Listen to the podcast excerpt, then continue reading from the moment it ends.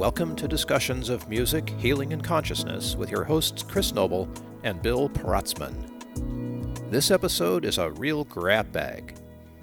We explore monofrequencies one more time, tour an ancient Maltese hypoacoustic site, review some of the evidence for things such as sound levitation, touch on extraterrestrials and the music of the spheres, and end with a heartfelt plea to take the short but difficult journey from what our heads think to what and how our hearts hear one another.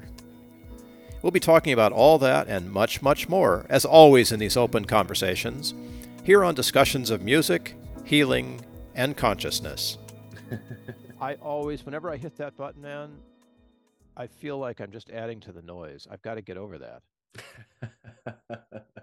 what do you what do you mean you're adding to the noise when you well record, i mean like... this is a podcast has an intention all of that but there is so much out there i mean there's what 30 million podcasts and 150,000 yeah, books are dropping you know, every week. even if you've got an audience of like 50 to 100 people, let's say, which is pretty realistic, I would say yeah. it's not crazy. It's not crazy. Um, it's that's still a solid group of people. If you see 50 or 100 people in a room, yeah, um, and all like clearly interested in listening, uh, yeah. I, that that's even that's pretty that's imp- impactful, actually. Yeah, yeah, I agree. I do agree. Yeah. So I'm, I'm, I'm fine with that it's it's the the competition factor. It's like if there's important stuff, why are we all competing for it? well, if anything, maybe we're also in a way like the old models competition, of course, but now it's like, well, if we all just follow this the topics and things we're passionate about, we'll all find ourselves in really interesting niches. Yeah. You know, like there's not a ton of podcasts doing music healing and consciousness. That's true. I'll just say. You yes, know, it's true. Um, and there's not many doing ancient mysteries on earth that I'm finding right now. And everyone I've I find the most hilarious niches. There's um there's just right. so many niches out there um, you would just never know about, but then you discover them, and of course you look and there's like, wow, there's a whole little community here. It's amazing. Yeah, somebody's doing something on this. Exactly. Yeah. Um, I had something I wanted to um maybe go over today for the show. I, I came across through my Ancient Mysteries Unearthed research. Just had a podcast uh, guest on, and he brought up something that I had kind of heard a little bit about, but is this uh, Robert Edward Grant?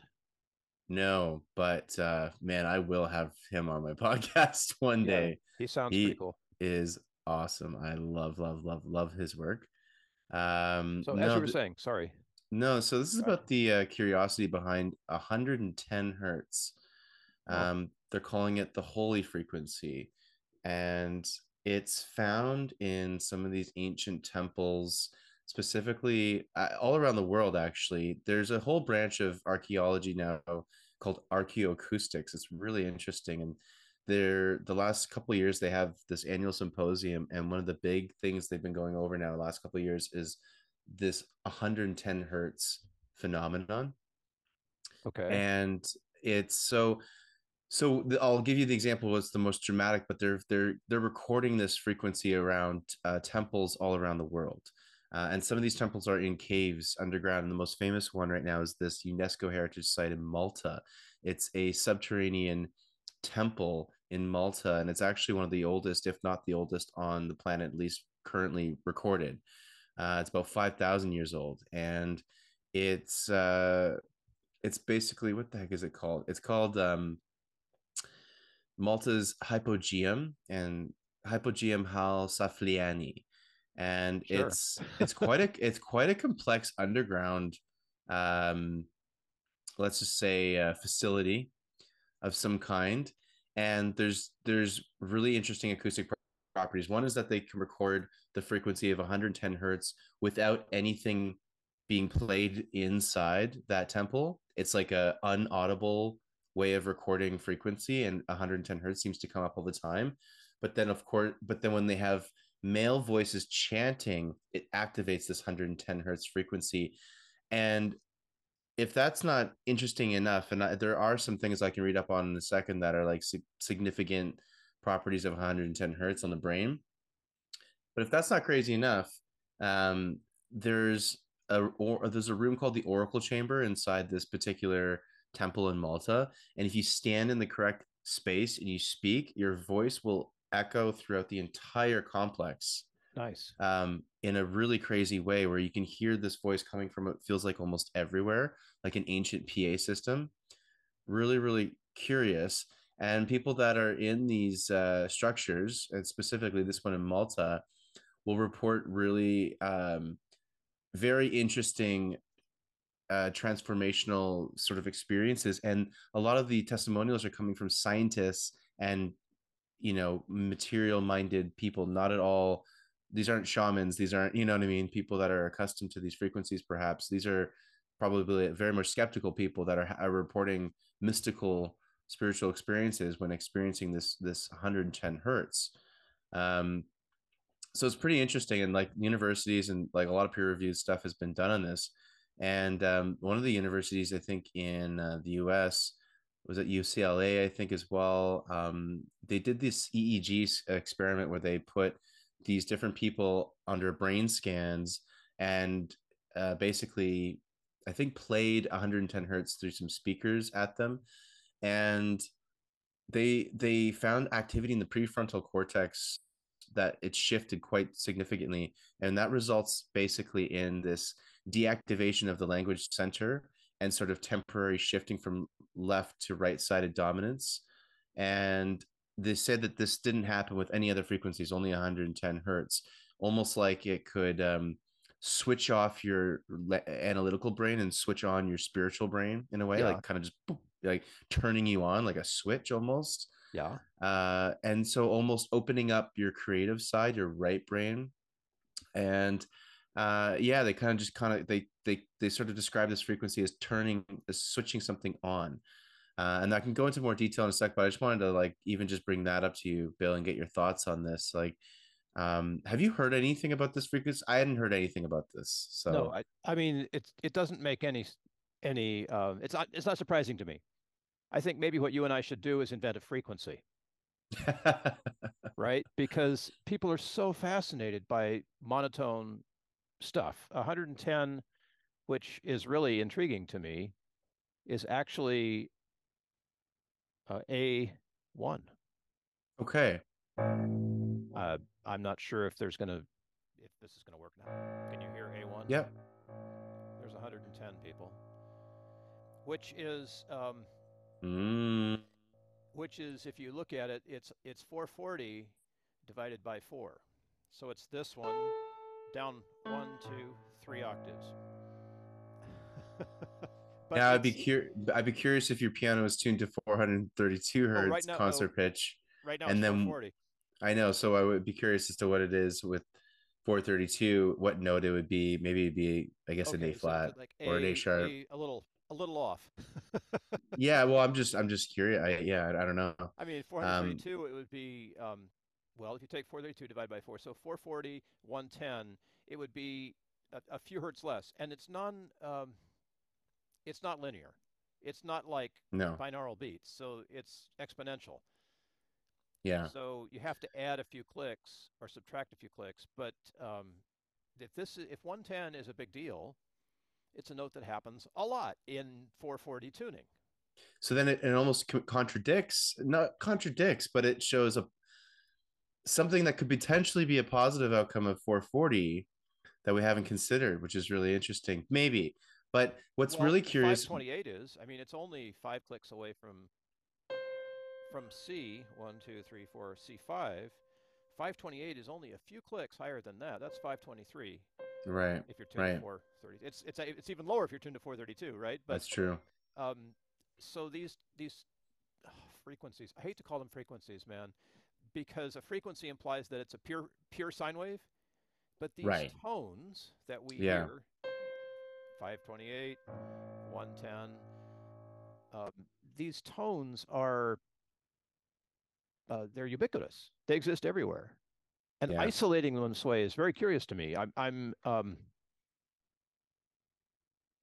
I'm not skeptical because I believe that sound affects us but it's like people once you discover dopamine, all of us like, well, if I take a bunch of dopamine, I'm going to be real happy, right? Like, wait, yeah. wait, time out, right? It, it's yeah. like I take a bunch of mushrooms, I'm going to, well, no, wait a minute. There's an interaction here.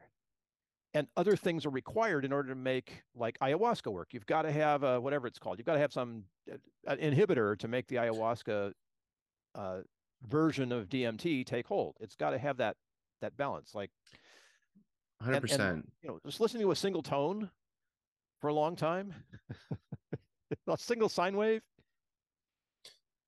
It's true. I mean, it drives you, you absolutely insane. You can't. I can't do that. Um, and you're right. It needs to be combined with other things. And this is what looks like it's happening in these ancient temples, though, yeah, is yeah. that there's an there's an acoustic space where there's geometry now involved uh, that have to do with uh, acoustic reflection of, of frequencies right off these walls also things reflect differently off different substances and the, the limestone in these caves has a particular reflective quality and then you add into the extent um, what would they actually be using them for and that's just we can only speculate what they would be used for and one of the obvious things would be it would be chanting uh, yeah. shamans chanting. So it could have been designed for the human voice. It seems to have been designed for the male voice specifically. They they did a lot of these experiments uh, with women singing men singing and singing at different frequencies and seeing when the physical temple itself would, would you know have those resonant frequencies that, that, that they could pick out that where the the walls or particular things would vibrate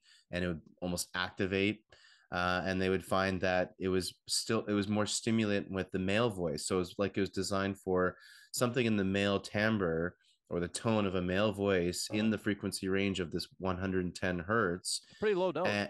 Pretty low note. And so very body activating, you know, as well. It's a lower frequency. And you're right, it's a combination of, of, effects. So the experiment they did with 110 hertz isn't the conclusive proof of what this thing did because that experiment was just a frequency yeah. of 110 hertz in yeah. an isolated laboratory experiment versus the experience of 110 hertz in this temple complex is going to be different. Just like you said with ayahuasca, you do a particular version of it in some different way, different location, different shaman, di- like you're going to have a very different experience, uh, just like anything else. So yeah, yeah you're right. Really important. important. Uh, you got to consider that. Talking tomorrow to somebody who's an expert on blending psilocybin and MDMA. And oh, amazing! That's like okay, uh, you know, so, but, but you know there are reasons. For, so um, in the temple, they would have used a male voice. We can sort of guess. So um, did they talk at all about harmonics and overtones and the other things that would have been? Uh, did the temple create them or amplify the harmonics, or did they? They don't go, go into that they don't go into the harmonics but if if we want to do a deeper dive they definitely would have gone into the harmonics during um, this archaeoacoustics conference. Yeah. Uh, so I mean, this is like something you know we can go into more detail. They they definitely did at this conference. But what it says in the article I'm reading here, which is on ancientorigins.net, um, good website for a lot of ancient civilization stuff if anyone's interested. They said that um, the structure seemed to so here the results revealed that a male human voice can stimulate the resonance of the structure at two frequencies 114 hertz and somewhere from 68 to 70 hertz. And they used a horn and conch shell to create some resonance, but that didn't seem to work at all. However, a friction drum produced low resonance, and that seemed to have more interaction. Increasingly, a shamanic natural skin hoop drum created a very strong stimulation of resonance by harmonics of the drum at 114 hertz. So, I mean, we're obviously going over to other frequencies here now. Um, and the response was the same that produced the male singing voice and then the female voice didn't produce the same effect which is really interesting so um yeah they don't really mention the harmonics too much here they just mentioned the other instruments and things that stimulate stimulants that were used in this um chamber well there was so, so some instruments were friendlier in the space than others yes exactly the space might have been designed for a specific kind of instrument whatever it was feels like a drum seemed to have the best um yeah. So it's and, and then wh- know, where they come. The drum is interesting because it makes an in, an instantly decaying pitch. So there's yeah, lots of yeah. there's lots of space in a drum beat. Very true. So you can you can really catch the echo if you want to say or that, that way, you know. That's a good point. Yeah, it would echo a lot more than a, a sustaining voice. Uh would, yeah, would yeah, echo very very differently than a you know, like a big, a, a quick hit of a drum, especially a big low drum. uh, seems to be the one that uh, like a kick drum kind of you know big floor tom or timpani drum would I, I've be got something like that here, like this. Exactly like that would probably have more of a of a resonance. So imagine that in this this subterranean temple limestone walls and uh the to for the listening audience here it's got these really interesting geometric chambers um different rectangular sort of uh, walls and sitting areas a very interesting design. So you can imagine what that would sound like inside there. Plus when it's being broadcasted from this supposed oracle room um, it echoes everywhere throughout the chamber. So right, it's again like every a place, right? like a surround sound concert. Ancient tech, you know. So there must be um so you know we like to put on our headphones. I wonder if there was any uh consideration of what we would call binaural beats in that space. Mm. Because the idea of having a very good acoustic space allows you to hear uh, in stereo actually, you know, without the need for headphones. So the the acoustic spaces of old were designed that way so that you could hear clearly. Like a Tibetan bowl, for example, makes binaural mm-hmm. beats, which you can hear clearly, provided that you have enough uh, echo chamber around you to be able to hear it, right? So, so doing that in a cave, for example, would be a good thing because then you'd have that that presence. I guess is what we like to say around you. Mm-hmm. Yeah, it's interesting. Um, apparently, the if if not so i mean this i'm saying 110 hertz i'm seeing 111 hertz so don't quote me folks on this exact number here that we're talking about it could be 110 maybe it's 111 i'm seeing also articles that talk about the same thing and they're measuring at 111 so clearly this is still a new area of research but they they're saying that um, when they go into this area of 111 hertz they're finding that um, that the relation to the sound and the human is um sorry i'm looking at there basically apparently pythagoras was talking about this as well mm. and he actually created a musical scale starting with the note a that you just said is 110 hertz right? Yeah. And uh, that a note resonates at 111 hertz. So it's like a 432 concert pitch tuning but now going down to 11 111 hertz or something. I mean I, I i'm laughing because for the last couple of weeks, I've taken a deep dive on this stuff. And the the result of all that is that I found a way where on a website you can convert any song to any tuning that you want. Oh, that's great. so if you've got stuff that you know is in 440, you can run it through the system and it'll convert it to any any tuning center that you want. You want 528, well that's actually pretty close to 440. Mm-hmm. It's like 5 clicks away from 440. So uh, it'll redo all your songs 528 hertz. You upload them, it gives you the stuff back tuned to 528, right? Uh, you can do that mm. 432. Uh, you could probably do it with 110, which means it would be like one click higher than a one 111. You could do it one click higher than A110. So, um, you know, go for it, people. I'll post it in the in the show notes. You can convert all your music to whatever tonal center that you want. But here's the thing, Chris. This is this is the thing that continues to blow me away if 528 is so good for us, why do people make 528 hertz music that has so many other frequencies in it, in addition to 528? If 528 was a thing, we should just be sitting around listening to a 528 hertz sine wave. Well, maybe it's like uh, in food, right? You know, you have certain ingredients that are good for you, but you like to mix them together to make a meal of something. I I, I don't know. Yeah, I'm, I do not know either. I'm speculating completely you know, right now. What's the fascination here? Because you know, no music. Once you say music, you've identified the fact that it has several things. It's got a variation in pitch or tone. It's got a variation in rhythm, and it includes silence. Well, I think what we're to make music, right? Hundred percent. I think what we're tapping maybe into though is the complexity of what music slash sound, audible sound at least. Let's just go to audible sound and music. What the true potential of those things can be, meaning yeah. far beyond entertainment and easy listening. We're talking, it can change your physiology, your emotional situation, it, it, your mental state, and so on and so forth. And it's probably what we're doing is just looking into the insanely complex area of sound and music, uh, let's say manipulation for the human psyche, consciousness, body, whatever, because it's so, I'm sure it's so complex and it's probably, there's probably general rules, just like with other things. And there's probably very individual based things where only one person in the world might experience this with this particular frequency and so on and so forth, just like so many other things in life, right? I, I completely agree.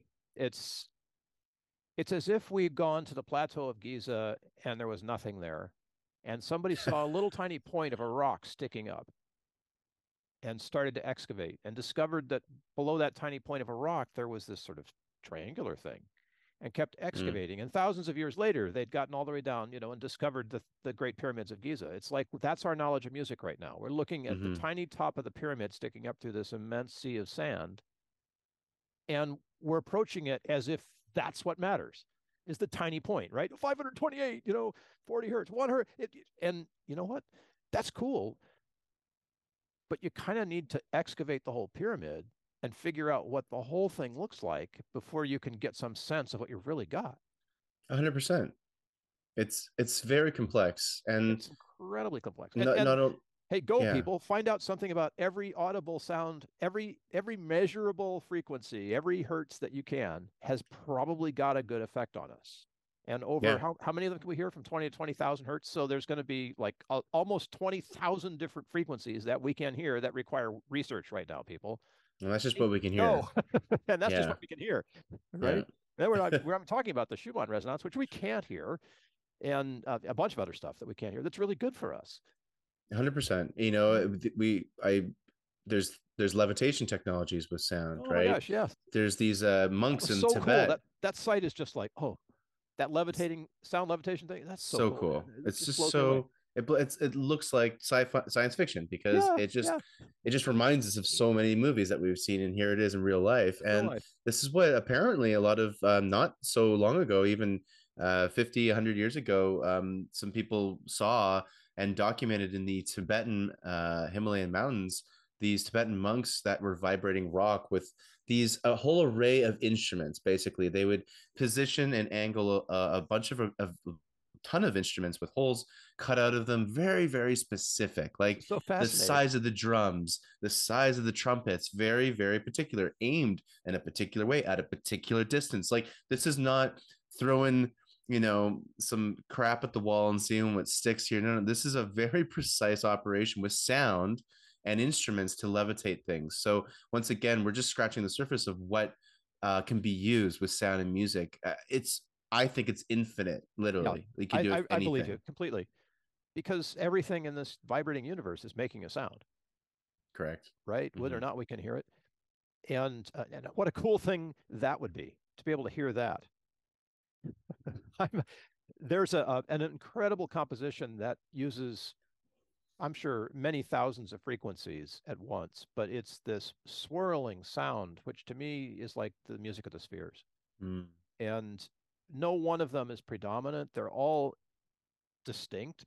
You can actually tune in to any part of it and hear it, but they're all there. And it is this, um, it's this cosmic almost uh, audible assault, but it gets into you, right? It, it, it gets into you.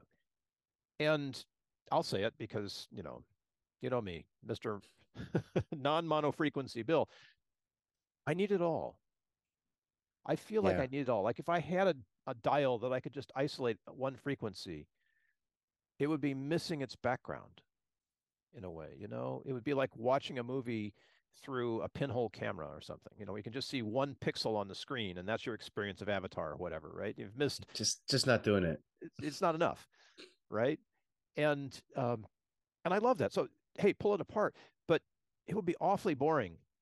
Although you know me, I'm the one who's going to release the 528 hertz album with 60 minutes of one sine wave, 528 hertz. Right. This is this is the ultimate healing tone. Right. Bang. And now you've told me about another one, 110, 112. Hey, I'm going to have a.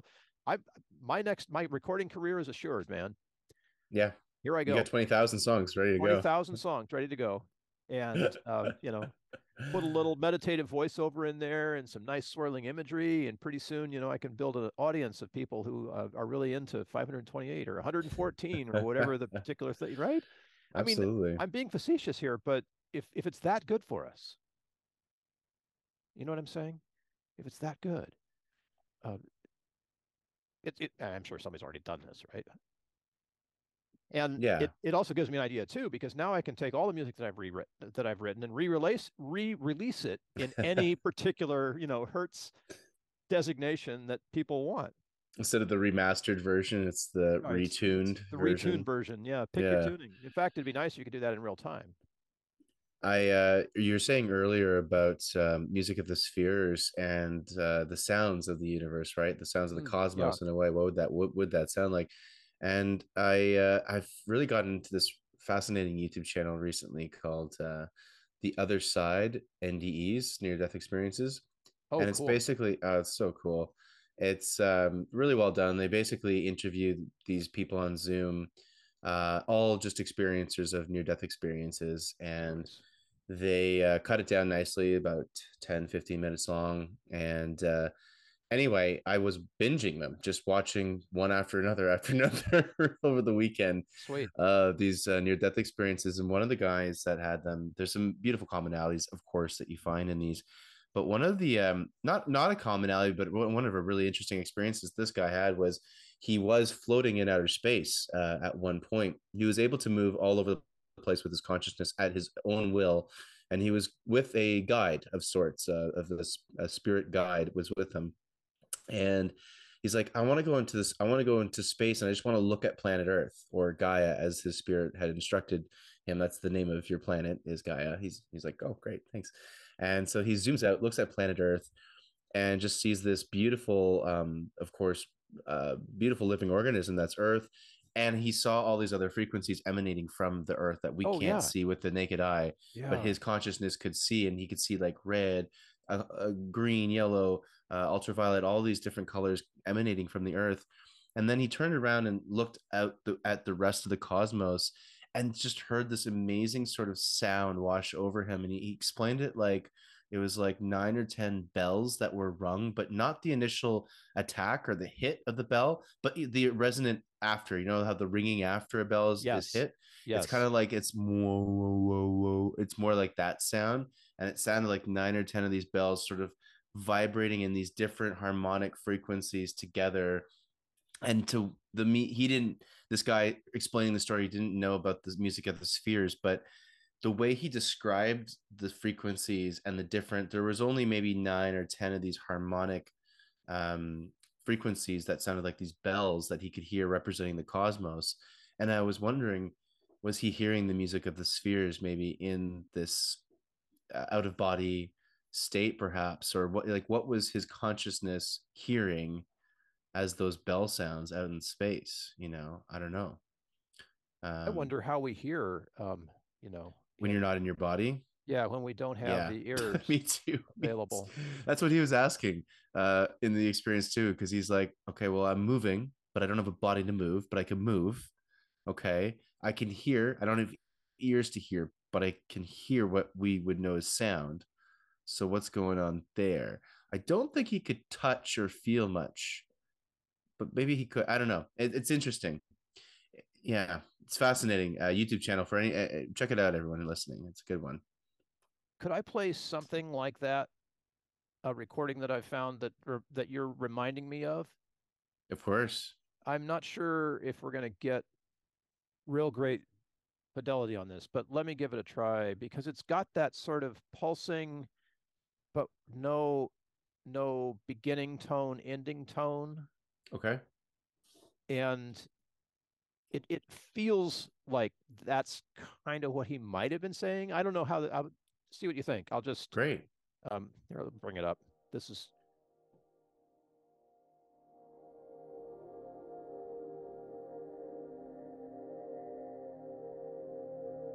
Yeah.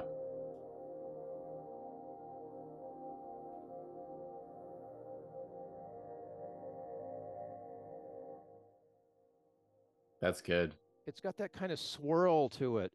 Um, for people, if you're listening, it's called Ferrum, F E R R U M, by a guy whose name I can't pronounce. so I'll Where'd put it in the show notes. Yeah, but that. Where is that on YouTube? it's a Spotify. Uh, Spotify. But Ferrum. It, Ferrum, it's captivated me. There are a lot of songs called Ferrum on, on Spotify. Okay. Uh, so I'll, I'll, throw this one out there. Um, but it's captivated me because of that non-melodic sense. Yes. Of just tones orbiting around me in in audible space. But it's har- it's harmonic in a sense that it's not a, a bunch of dissonant tones. Like they sound right. they would be in what we would consider the same key, I would think. Yeah, uh, you, or at least something that's tuned you know I mean? Right. Right. I mean, so that's what I find interesting. They're congruent. Yeah. So, like they yeah. flow out of each other in a way that isn't um dissonant. I'm trying to say they, words that yeah. aren't music words, right? they sound good together. they sound good together, is what yeah. I'm trying to say. And yeah. also, what I can hear is there's a circular pattern that you're mentioning. Would that, you know, that that to me sounds like a spiral galaxy. Sounds like you yes. know a, yes. the vortexing uh, mathematics, the Fibonacci mathematics of a spiral galaxy. You know, in the beautiful. in the headphones, I don't hear it moving around me spatially, but I do hear it sort of drawing my attention from left to right. Kind of like phasing in, phasing out. Uh, yeah, yeah, yeah, yeah. But I don't think they did any sort of 4D. I guess is the term we're using for that now. Right. Yeah. But it's it's captivating, and it's you know it's 16 minutes and 13 seconds long. It's a long experience, and for me, it's just transcendent. You know, I'd rather like, listen to that than yeah. you know. Well, maybe if Bach was playing himself, I'd be there, but you know i uh, i feel i feel those those are certain tracks where i feel immediately like I, i'm lifting out of my body gradually yes or not so gradually it's it's very powerful i could meditate to that no problem right yes i, I agree um, i feel like that so i feel like that when i'm listening to your 40 hertz chris okay there's certain music that gets into me that way not all of it but if i'm and i and i try to come to music this is one of those things. If you're listening to this, this is a good practice. When you're ready to listen to music, you prepare for it and actually sit, put on the headphones or whatever, put a nice stereo, but give yourself space to be fully present with the music. And that that little practice is sort of my level set so that I know if I'm listening to something I really want to listen to it, I'm coming to it the same way that I would come to any other thing that I hadn't heard before. Um, and and that's kind of helpful because I sort of put my prejudices on, on a shelf. You know, whether I like it or not doesn't matter. But I want to be prepared in a similar way because, as non scientific as that is, for me anyway, it lets me know okay, I'm approaching this music the same way that I would approach anything I hadn't heard before. And even after I've heard it, I still go through the practice of, of disciplining myself. So, why am I saying all this? Um,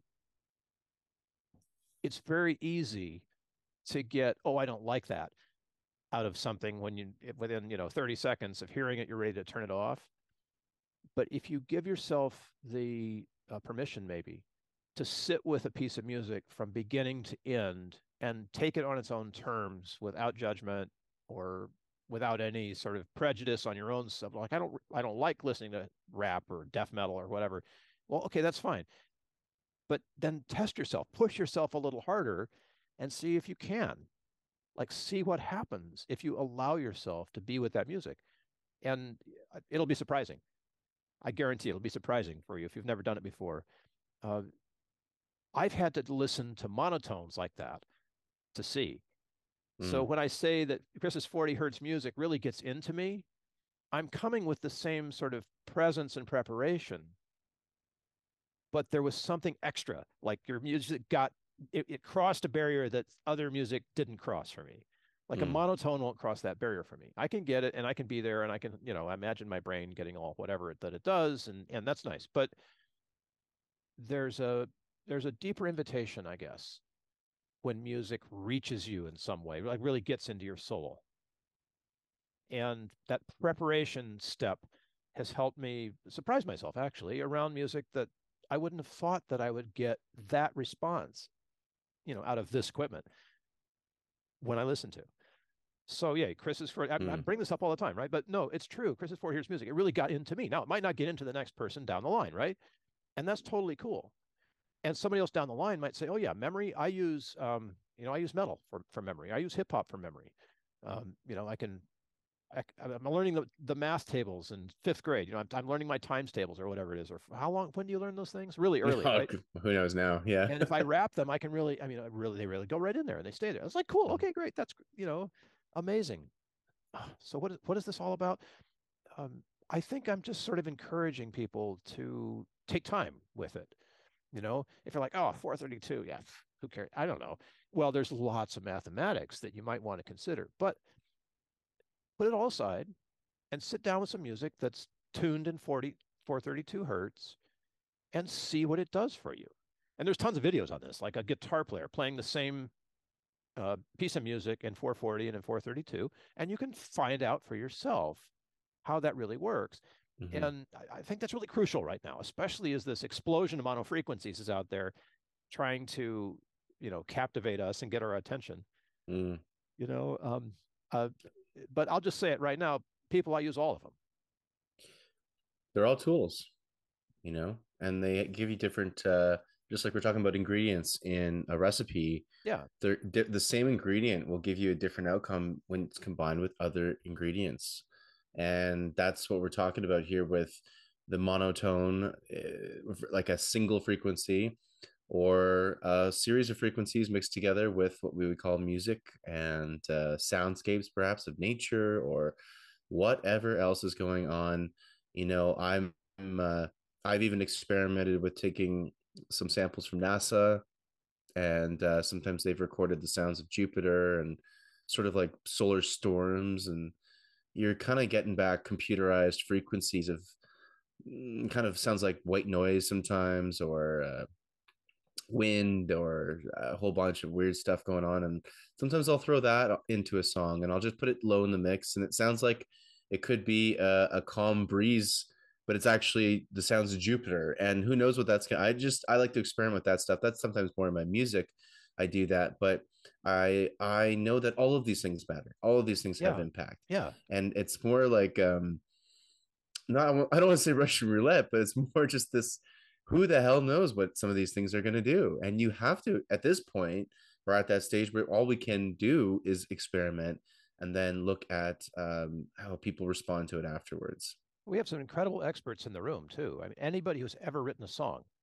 has made some choices about what frequencies to include and there's some pretty amazing songs in our world you know that have been written mm-hmm. from from ancient to modern cultural stuff all over the place um, drums make a frequency. There are, I mean, talk about a drum solo. You can get so spiritual on drums. Oh or, yeah, or marimba. I mean, th- th- there's some ancient instruments out there, and then of course the the chambers in which they're played, as we talked about with the pyramids and the temple of which I can't say hypoge- hypogeum hypogeum hypogeum. Yeah, something like that. Uh, in, in Malta. hypogeum. Yeah. Yeah. So there's there's you know th- this is an incredible adventure, more than anything else. And if you find something that works, I mean, maybe we'll find out that 111 hertz in the temple in Malta was, you know, it fixed an ancient form of COVID that we no longer have. or you know, I mean, that it could, could, it could be that random, right? Yeah. And then there's totally. I mean, the Tibetan monks levitating stuff without any scientific instruments or tools or anything. I mean, they're using like organic stuff to do that, and that, you know, that's remarkable. You got to work a long time if you're a Tibetan monk before you can figure out the natural organic way to levitate stuff using or science. you're or it's given to you from other sources or dot, yes dot. or it could be uh, you know, could be a download right Everybody's could be a download could be uh, some uh, intervention from another source extraterrestrial or interterrestrial or who the heck knows multidimensional oh man um, there's just what, so many ways to get information we're talking about um, holy uh, geometry, sacred geometry. I just read uh, how many things we've shot down? Four things in the last two weeks, right? One of them was a balloon. Yeah. The other three have been quote objects. Yeah. Um, two of which they said were cylindrical, and one of which they said was octagonal. Hmm. So, um, what do you think? Are these UFOs? Oh man, uh, if they're making their way into mainstream media, there's there's usually some kind of an agenda behind it because there's so many actual UFOs going on that will never make the light of day. So the ones that do, I always have to question and ask, okay, well, why these ones?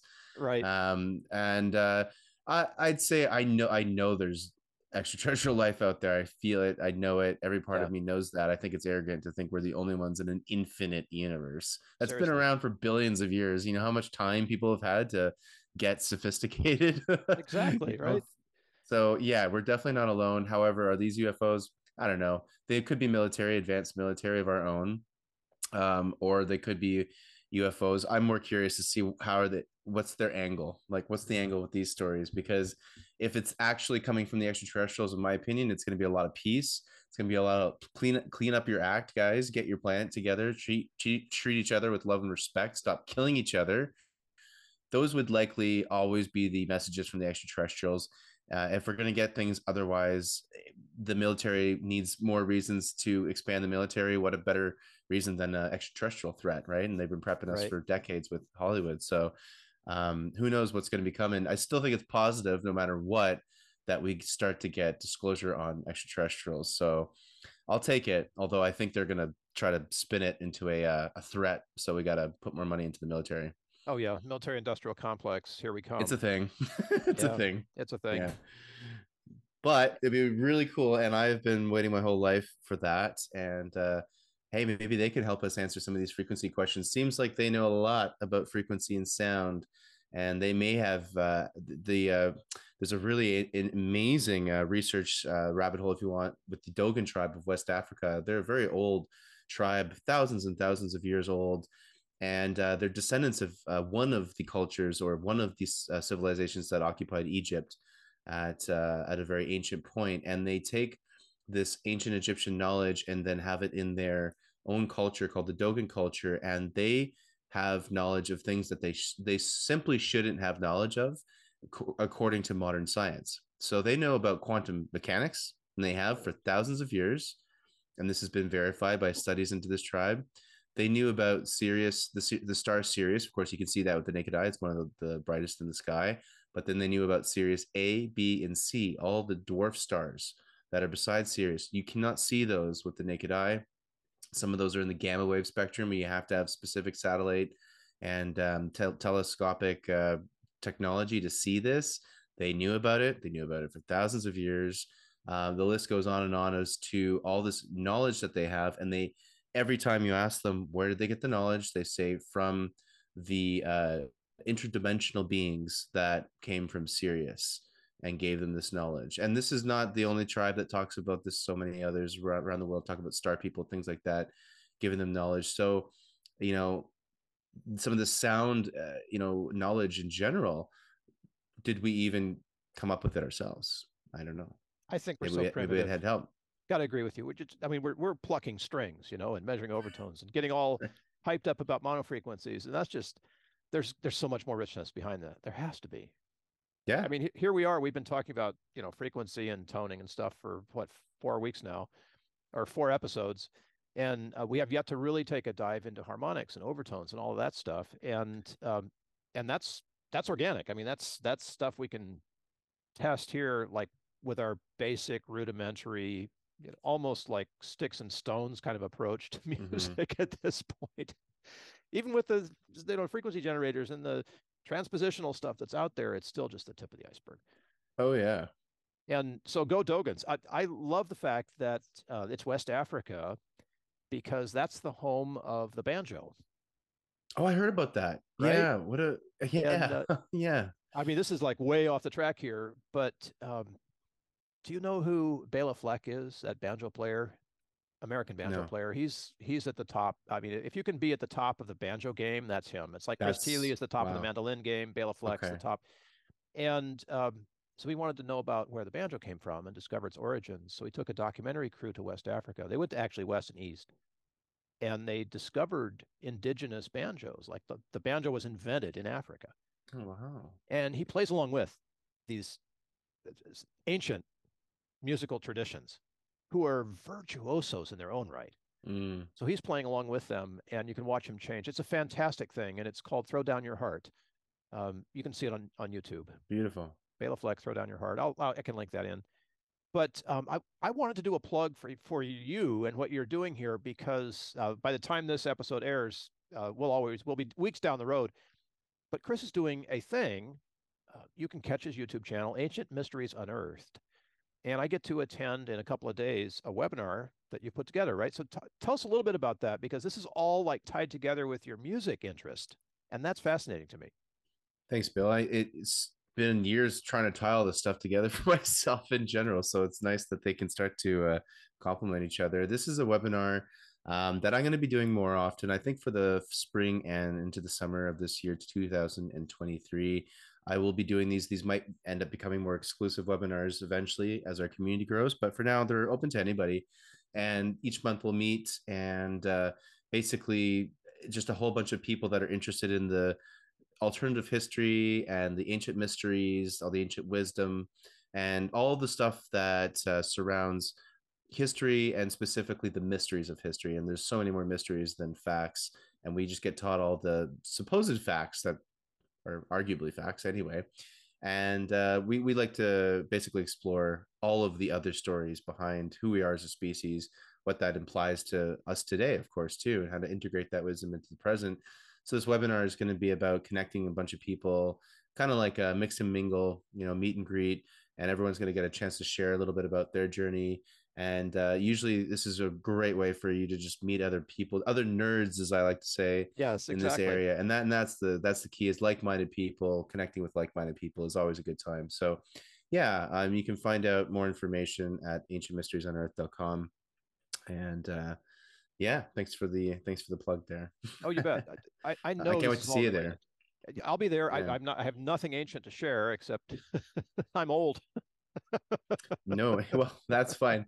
You know what is more important is that uh, yeah, as a musician, like you, that's what I mean. Musicians have an interesting perspective on these ancient sites where a brand new discipline called archaeoacoustics, like we were talking about at the beginning right, of this, yes. this episode, that is sound, that is vibration, that is what music musicians are trained to be aware of. And when you go into this area and also if you go into these sites on a physical level with the perspective of a musician it's actually a really beautiful way to experience these places so right. even if Isn't you though?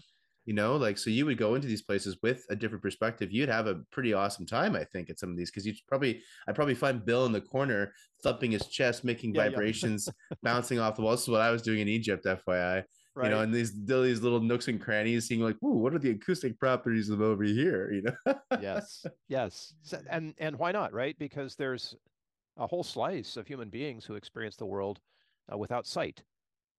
Yeah. And and I think that part of the well, I know this for a fact, and this is third, secondhand because it's a story that's told by poet David Whyte about he visited a temple that they had to hike way up into the mountains of Tibet to visit but it's totally dark. And the idea is that you enter this this space in complete darkness, and then the guide lights a match or candles or something. They had torches. They had torches. They could just like turn on the flashlights, but they had to go in in the dark. And the idea of uh, sensory deprivation, I think, is the right word for it, right? Yeah. To be suddenly then at a moment that is important, at a ritual moment, to be surrounded by a space visually um, is is hugely impactful. It, it, must be just amazing for someone who's been blind all their life to finally see, right? Yeah. And I know you experience this the way that I do, where you go into a new space for the first time, and then it becomes silent, and then a, a sound is made, music is made, whatever. Maybe you're going to a concert and you've never been in this particular concert hall before, and then the music begins, and the the nature of the space in which we worship sound is just as important as the sound that is made in that space you know? Uh what someone i forget who says geometry is or architecture is frozen music. Oh that's beautiful. Yeah. Right? So it's really just the the it's geometry is the result of frequency vibrating in the physical um, and so is uh, architecture is like the art form of freezing music into a physical shape. And that's really how the ancients built with that mentality. Yeah. They weren't building to make something based out of ego, something based out of cutting your budgets down to make a extra little profit on the uh, corner lot, you know, condo develop it. No, no, no, no. They were building with a very different intention, and it was to enhance and manipulate frequency in so many ways that we can't imagine that are physical mental uh, emotional spiritual extra dimensional uh, i think they could do so many things with just tweaking the shape of a physical building would be just as important as the frequencies emitting inside that building. They're all connected they're all equally i think important like you're saying so talk about yeah, an interdisciplinary man. you know function.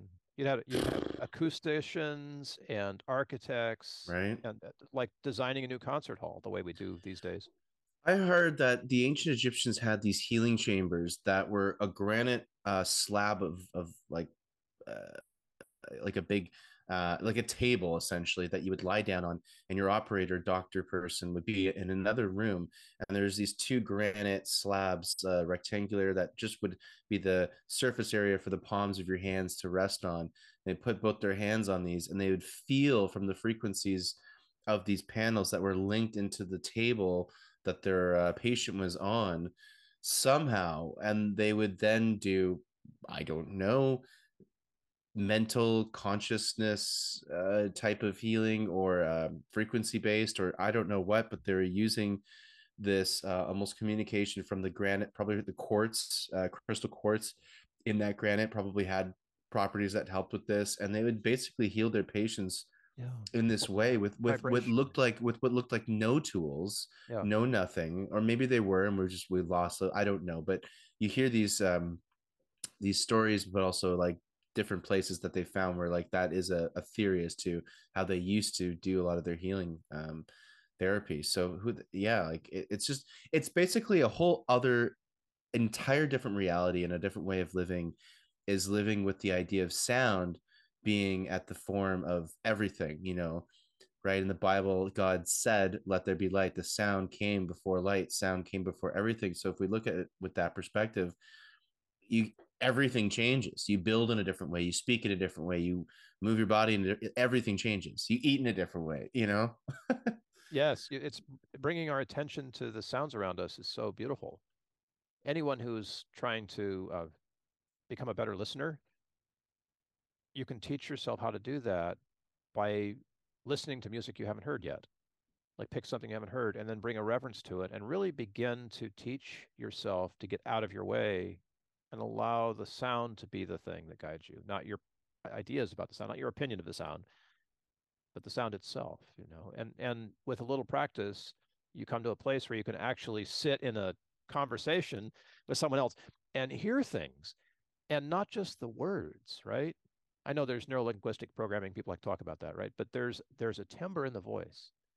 And as you become accustomed to listening for those things, you will experience the sound of someone even that you know very well in a completely different way and with a new kind of depth and understanding that you wouldn't have otherwise. And it just takes a little practice right? Uh, well first of all you have to shut up and that's really hard for me. what? what was that? Two guys that like to do podcasts shutting up. Are you serious? Yes, a moment of silence for our podcast. but but it's a, it's a fantastic discipline, and I'm saying it's a discipline because you, you you can discipline yourself to do this, and once you do, mm-hmm. it it changes how you hear. Uh, it won't improve your hearing if you have a hearing loss from tinnitus or whatever. Uh, that won't change, but it will improve your uh, your understanding. I guess is a good way of saying it of what yeah. the other person is saying you know uh, reminds me of telepathy uh, one of the key cores of telepathy is it's an emotional form of a communication. So that's what they say is you you have no more secrets when you get into the, the world of telepathy. And that's what these extraterrestrials all speak the universal language of telepathy. Why would i even bother learning your language when i can just send you my thoughts you know? yeah, yeah. and my feelings because it's a very uh, from the uh, fbi cia uh, x x um agents that have come out and t- are teaching te- uh, telepathy, remote viewing, things like that, which actually is a thing. You can totally learn these things now. Yep. Um, Men who stare at goats, right? Great mu- movie, George Clooney. Yep. They go into it there. I mean, Stranger Things, uh, Things. it's all based off of experiments done in that area. Uh, so it's been around a long time. And uh, one of the things they, they really harp on is that it is this, it's a full scale communication. So you're not just communicating a thought or an idea, you're communicating the emotion behind it. And that's that that emotion is almost like the vehicle that allows that whole all the information to, to then be absorbed and so they say when you're communicating with extraterrestrials apparently you got to really you have to really clear your mind and also um, speak through your heart uh, they're very adamant about speaking through your heart otherwise it's almost like they won't even bother listening to you because it's going to be so clouded in an array of uh, contradicting and dissonant emotions. And uh, might freak them out or something like that but if you communicate through your heart you'll have a much clearer um, communication. And uh, yeah it's it's absolutely incredible what uh, what we can do with just our emotions and our thoughts. And uh, and uh, one this is a you got me into it. This is i blame you bill for t- bringing up extraterrestrials. It's your fault. This i'll take it. no my, I, I went through favorite subjects. How dare yeah, you. yeah yeah. Um, there's a really there's a really interesting protocol that dr steven greer developed a long time ago called the close encounters of the fifth kind ce5 and it's a whole meditation um, protocol that you can do these meditations with a group of people. It's more powerful the more people you have. Um, we, we have experiments proving that the more people meditating, it, it's a compound uh, effect. It's really incredible. Yeah. And um, you get a group of people, they have an app, the CE5 app you can download. I, I did that. And you can find people in your actual area that you can message each other in the meetup and form a group to go basically have a contact experience. And what you're you're not doing anything on a physical level too much what you're mostly doing is these meditations and they're all heart based meditations and you're sending out a signal through the quantum entangled universe through meditation to these beings and they will if they want to respond and receive and they will only respond to messages that are coming from the heart. Otherwise you know what's the point? Yeah, you know the they don't want to right? respond to it. While they they have their they their um that would be dangerous for them uh, in, in a lot of different ways too right?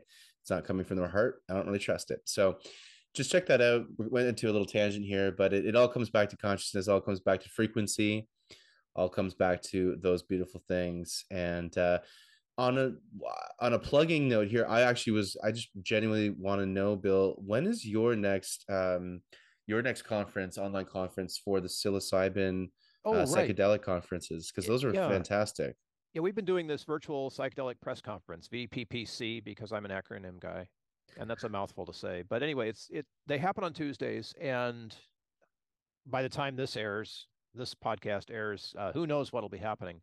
But check that out. You can always find that at the Musimorphic Patreon site. So if you're on Patreon, look for Musimorphic, and you can get information on the VPPC and who's speaking. Um, for what it's worth, we're doing one tomorrow on a um, a church where the lead minister helps people with psilocybin and MDMA together. So this awesome. combination is great for high resistance type A people who don't want to let go, because the M- MDMA will like bust. That was me, right? so um, it, I'm looking forward to it. It's it's been a um, a real labor of love. But on the other side of that, I think we need to have a conversation about these things. And a lot of our fascination since the Enlightenment, people, hello, it's been a few hundred years now, uh, we just look for somebody who's an expert to give us the information, and then we, you know, digest that on our own. But as great as the Enlightenment was, it was pretty bad on this whole heart stuff that Chris and I have been talking about. And psychedelics are primarily a, a relationship and communion kind of thing. They're not about knowledge. If you get a download while you're on psychedelics, it's probably a relationship download. It's about something that's connecting you to other people, human beings, or or whatever. It's something that is a, you know, it's it's not just information, right? If you're getting information, you know, keep looking, right? Because our our challenge is, and you said it, Chris. Our challenge right here is to come back to the heart, and to learn to yeah. communicate from the heart rather than the head. Thank you, enlightenment, giving us a lot of great ideas, but we really have to we got to deepen you know and being able to have a question and answer format about psychedelics is one way where we build relationship around psychedelics you know yeah. and if you're looking for a guide it's a great place to come here the expert ask questions see if you want to go any further than that. If you are a guide or if someone who's involved in the psychedelic industry and want to present that's fantastic too because we need to talk to scientists we need to talk to researchers we need to talk to marketers we need to talk to you know average people who've had an incredible experience and and learn from each other right as we go down this road. Very similar road uh, to opening the heart that music is also uh, aligned with not on the same road but aligned with music is about opening the heart right 100% so um these are uh, no mistake that this is happening to us at this particular moment in our civilized history. No, no mistake at no all. mistake at all. Not at And all. uh, what what you know, dude, that we get to sit down and talk about this. You know, every other week or so, we get to have these conversations. Hopefully, these will spark other people to have the same kinds of conversations. You know, around their campfire, or wherever they're doing it, and go a little bit beyond the knowledge and a little bit deeper into the relationship. You know, Mm. what it's like to be human, bringing whatever you are as a human being to the conversation, and and That- allowing it to be, you know, allowing it to be. Yeah, whatever it's meant to be. And what on earth is it to be human? Oh man, anybody got an answer for Who- that? What what am I? What am I? Why, who am I? Why am I here? Well, The Stockdale yeah. paradox. yeah, ne- next next episode. Next episode. stay tuned. Right, We're standing around navel gazing, Oh or god. sitting around navel gazing. I know we're running long here, but you know what? Um, what an incredible opportunity to take the conversation a little bit further. And I just want to say to anybody who's listening to this, if you've got some ideas, throw them our way. We'd love to sort of in, expand the circle here around this these notions of, of consciousness, of course, healing, and music, of course, because that's what we both do. Yeah, hundred percent. So uh, let us know. Uh, you can of course message us in the show notes. Um, if you want to learn more about what uh, Bill's been up to in this conference, psychedelic conference, or any of his work, uh, of course, just uh, feel free to reach out to him at the end of the day. And it's the same with me. Uh, we've got our links, but also we're happy just to hear from you. If you want to send us an email, please go for it. And uh, yeah, let us know what you want to hear, and we would love to tackle that in a future episode. So. Thank you so much for watching. Thank you for being a beautiful human. And if you're not human, you're also welcome. Extraterrestrials also are welcome. welcome. All beings are welcome to this podcast of uh, discussions of music, healing, and consciousness. And it's so good to chat with you every other uh, week, Bill. I really appreciate it. Oh my gosh, yes. And let's let's join together in sending uh, a lot of healing and compassion to our friends in Syria and Turkey right now Mm, who are dealing with the aftermath of this crazy earthquake that actually hit some ancient stuff. Uh, which That's a lost. mecca. It's a Syria is one of the most important archaeological uh, places, and it's been one of the most war torn uh, for a long, long time. Same with Iraq, Afghanistan. Those are some of the most important places for human history, and of course, wonderful, beautiful humans currently around too. That um, obviously, yeah, we'll use our good vibrations. So let's send them out, and uh, much love to everyone listening. Thanks for tuning in. Yes. Thank you all.